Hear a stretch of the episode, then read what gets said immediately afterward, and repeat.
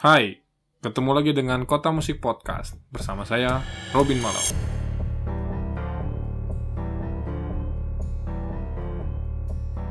Oke, mari kita simak apa yang saya punya di Kota Musik Podcast untuk Anda kali ini.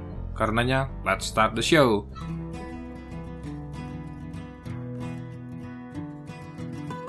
Akhir-akhir ini, istilah kota musik semakin terkenal. Sebenarnya dari mana sih asalnya? Banyak yang nggak tahu. Tapi awalnya, istilah kota musik itu un hanya untuk menamakan sebuah kota di Amerika yaitu Nashville. Kota yang juga menyebut diri live music capital of the world itu adalah kota yang pertama kali benar-benar membuat musik menjadi alat utama untuk membangun dan mengembangkan kotanya. Nah, setelah Nashville berhasil, baru banyak yang ikut lah.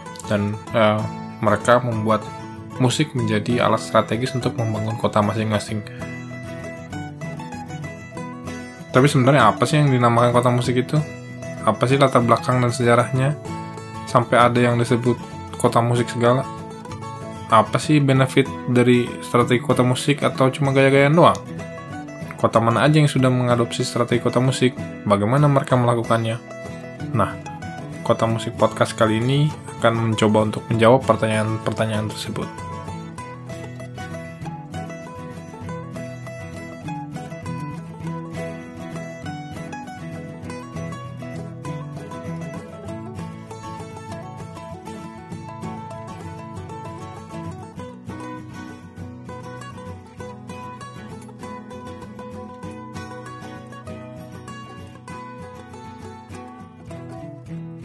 Oke, saya coba jawab satu persatu pertanyaan-pertanyaan tadi. Um, yang pertama itu definisi ya. Dalam definisi yang paling sederhana, kota musik itu adalah tempat yang memiliki ekonomi musik yang hidup dan berkembang. Atau bisa juga dari sudut pandang lain, eh, tempat dengan ekonomi berbasis musik yang hidup dan berkembang. Intinya pokoknya di kota musik itu musik adalah alat strategis yang digunakan untuk uh, mengembangkan dan membangun kota. Jadi kota musik itu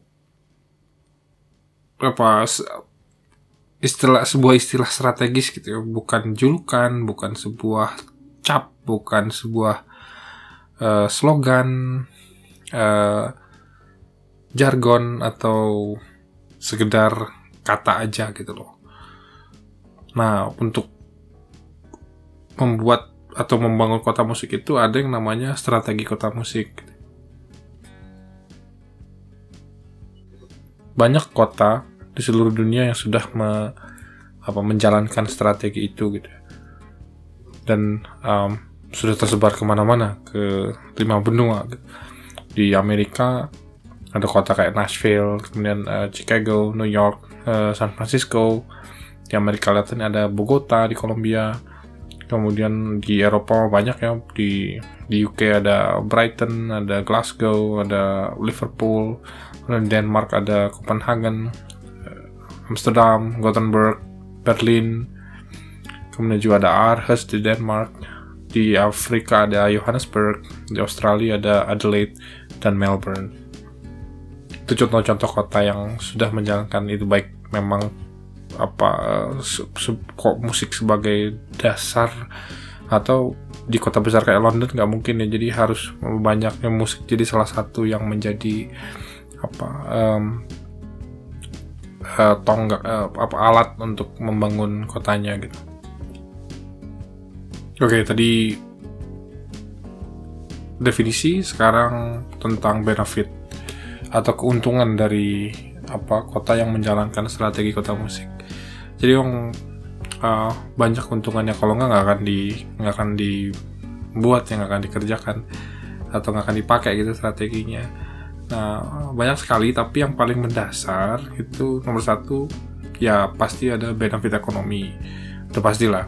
Kemudian um, terjadi pariwisata musik. Nah ini terdengarnya mungkin asing bagi sebagian orang tapi di negara seperti eh, UK misalnya itu mereka menghasilkan 60 triliun per tahun dari para wisata musik saja ke dalam uh, apa namanya uh, ekonomi mereka gitu.